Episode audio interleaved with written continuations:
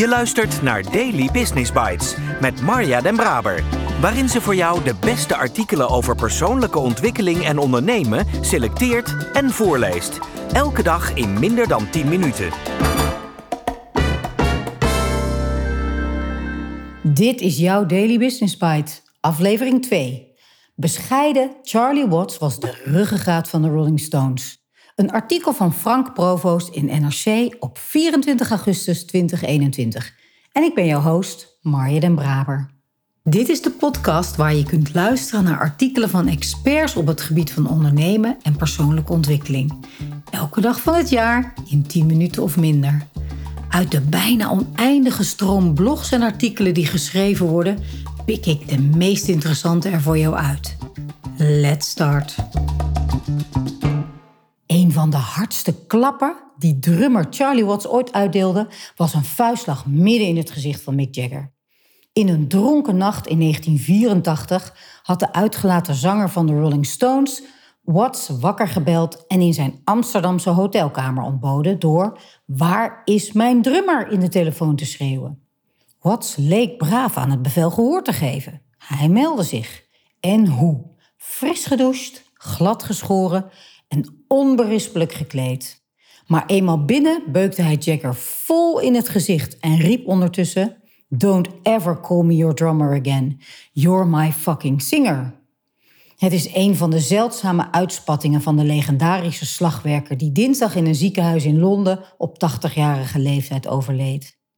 In zijn ruim 60-jarige carrière gold hij als ingetogen eigenheimer die altijd in dienst van zijn band speelde, maar niet met zich liet zollen. Charles Robert Watts werd op 2 juni 1941 geboren als zoon van een vrachtwagenchauffeur en een huisvrouw. Als puber werd hij gegrepen door de jazz.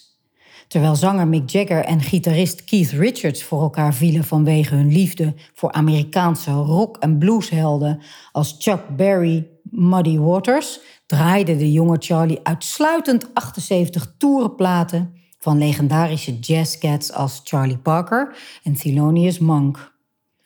Om samen met zijn boezemvriend, buurjongen en bassist Dave Green te kunnen meespelen, sloopte hij de nek van zijn banjo.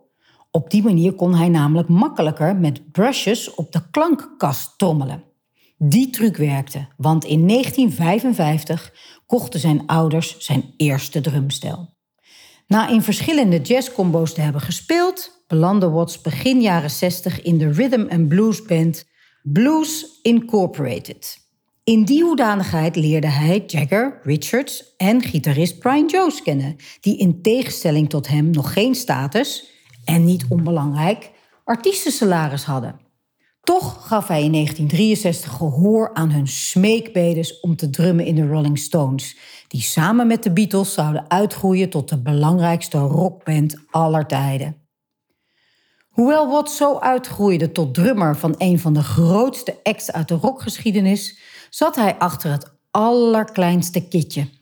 Terwijl talloze collega's uit de rock roll zich verborgen achter megalomane drumstellen die zo oneindig waren dat ze erin konden verdwalen, bleef Charlie Watts trouw aan zijn elementaire en minimale Gretsch-setje. Basdrum, floor, tom, snare. Afgezien van wat spaarzame roffels hield hij het achter die trommels zo simpel mogelijk. Drumsolos waren verboden. Blijven swingen en grooven was het enige wat telde. Alles om de andere Stones maar te laten excelleren. Door die houding ontwikkelde de bescheiden stoïcijn zich tot de koning van het weglaten. Minder was meer en een goede beat slaan betekende al het overbodige schrappen. Typerend is dat uitgerekend zijn enige echte signature move ook juist bestaat uit iets niet doen waar alle drummers allemaal tegelijkertijd op hun snare, drum en hi-hat slaan, sloeg Watts die bekkenslag opzettelijk over. Hij tilde zelfs uitdrukkelijk één arm omhoog om met de andere vol op de snare te kunnen uithalen. Ik haalde mijn hand weg om een hardere backbeat te kunnen slaan, verklaarde hij er zelf over. De lessen uit zijn drumuniversum zijn ook van toepassing op de rest van zijn leven. Eigenlijk was hij een anti-rockster, vies van bombast en wars van excessief uiterlijk vertoon. Met zijn Britse stiff upper lip, ontpopte hij zich tot werkpaard dat als afgestudeerd grafisch ontwerper ook nog de platenhoezen en podia van de Stones vorm gaf. Terwijl overige bandleden dagenlang wakker bleven en langdurig jojoden tussen hun rocksterrenbestaan en eenzame afzondering in afklikklinieken, bleef Charlie gewoon rustig. Slechts één keer, halverwege de jaren tachtig, dreigde verslaving hem eronder te krijgen.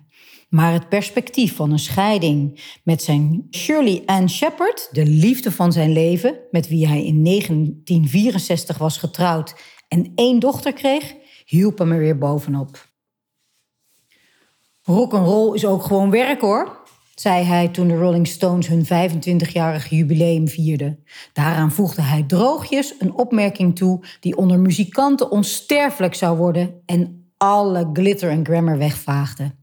Een kwart eeuw in een band zitten betekent volgens hem vijf jaar werken en twintig jaar wachten en rondhangen. Daily Business Bites met Marja Den Braber. Je luisterde naar Bescheiden Charlie Watts was de ruggengraat van de Rolling Stones door Frank Provoost. Charlie Watts van 1941 tot 2021.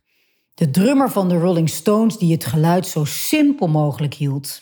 Dat ging ook op voor zijn anti-rocksterrenleven. Ik heb dit artikel wel vijf keer gelezen toen het uitkwam. En destijds ook voorgelezen aan de deelnemers van het jaartraject. Er zitten zoveel mooie lessen in over het leven, over succes, over leiding geven. Staan waar je voor staat. Duidelijk maken wat die plek is. Alles ten dienste van de band in dit geval.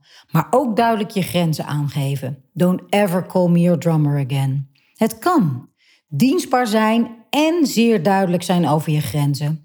En het andere dat mij zo aanspreekt is bescheidenheid en dingen simpel houden en de kunst van het weglaten.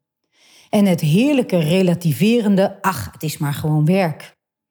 Ik hoor vooral dienstbaar leiderschap in alles wat hij doet. Een onderwerp waar veel over gesproken wordt in managementland, maar waar wat mij betreft wel meer gehandeld naar mag worden. Zoals deze Charlie Watts dat heeft gedaan.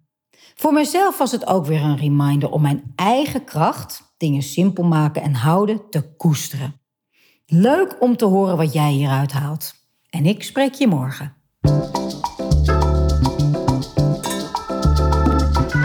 Dit was Daily Business Bites. Wil je vaker voorgelezen worden? Abonneer je dan op de podcast in je favoriete podcast-app. Meer weten? Klik op de links in de show notes.